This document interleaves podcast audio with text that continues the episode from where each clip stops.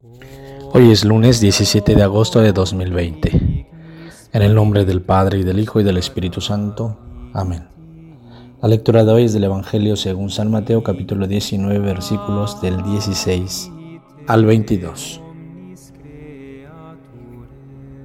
En esto alguien se acercó a Jesús y le preguntó, Maestro, ¿qué debo hacer de bueno para conseguir la vida eterna? Él le respondió, ¿por qué me preguntas sobre lo bueno?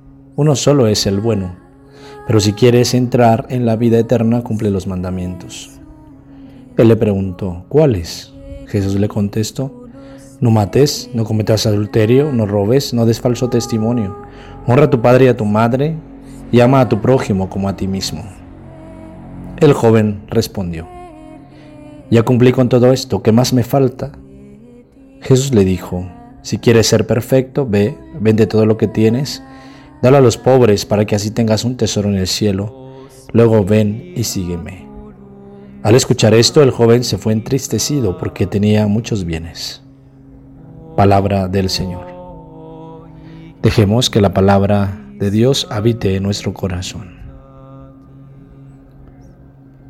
Un texto que nos invita a mirarnos desde la perspectiva de Jesús ¿Qué tengo que hacer para ganar la vida eterna? Primero que nada, una pregunta que debe estar hoy por hoy sobre la mesa. Porque la crisis de identidad del ser humano lo ha llevado a preguntarse por los bienes de esta tierra. Lo ha llevado a preguntarse sobre cómo ganar más dinero, cómo tener más éxito, cómo ser el profesionista más afamado, cuáles son los viajes que tengo que hacer, de qué manera tengo que desarrollarme más personalmente, cuáles son los idiomas que tengo que dominar, qué tecnología debo de adquirir y muchas preguntas más en relación a lo material, en relación a lo relativo y ha dejado de preguntarse, como este joven del Evangelio, por la vida eterna,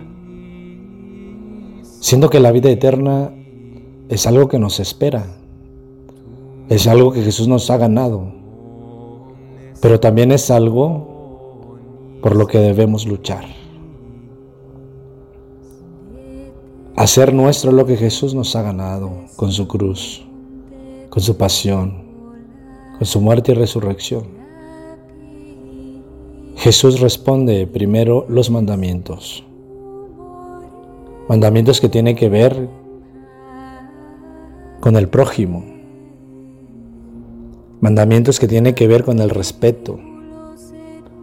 Mandamientos que tienen que ver con la amabilidad.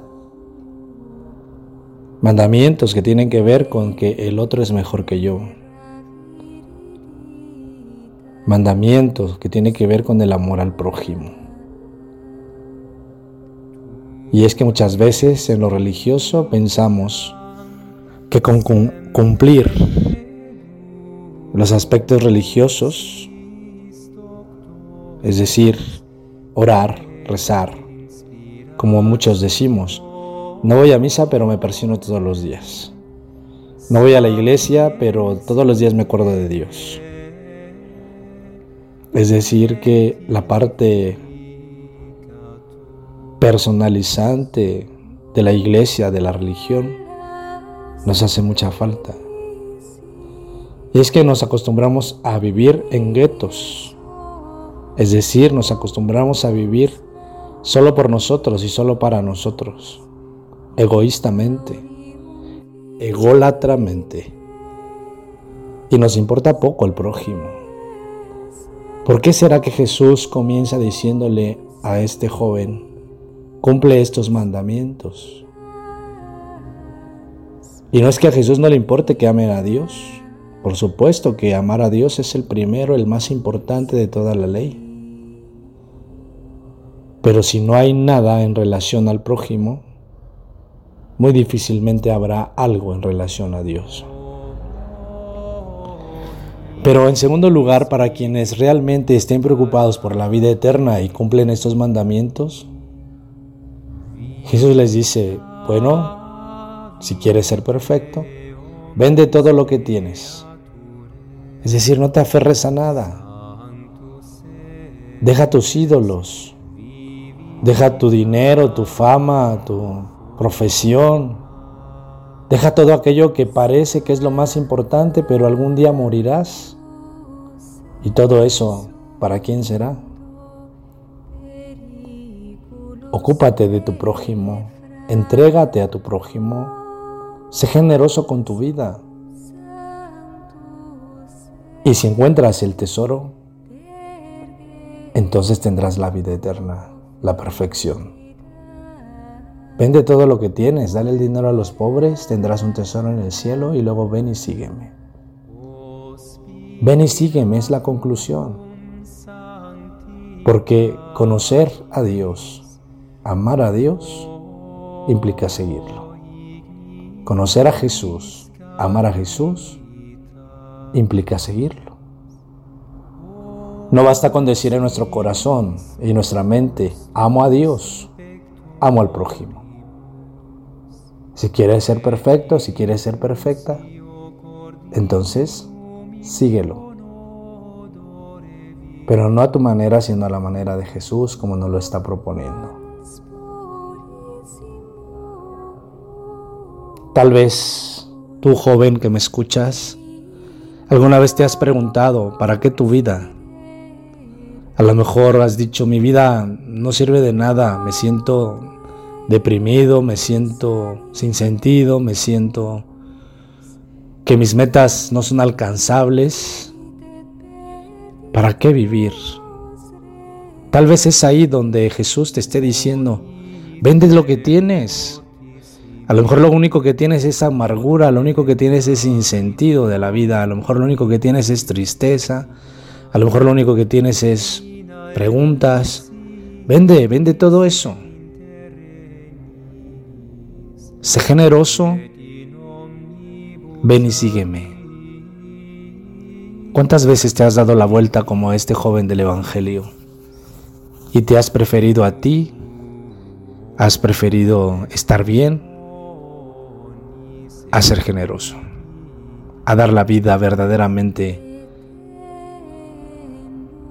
especialmente a los más pobres, a los más desvalidos, a los más vulnerables.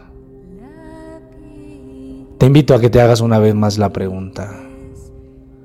Tal vez Dios te esté llamando a ser ese miembro activo de su reino.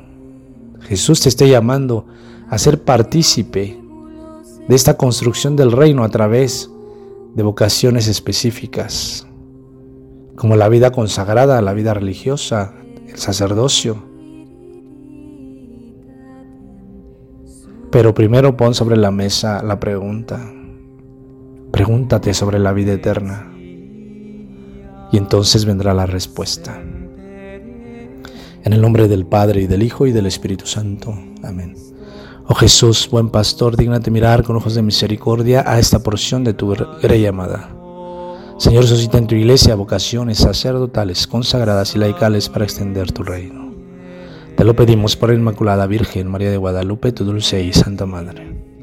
Oh Jesús, danos vocaciones según tu corazón. Amén. Nuestra Señora de los Milagros, ruega por nosotros.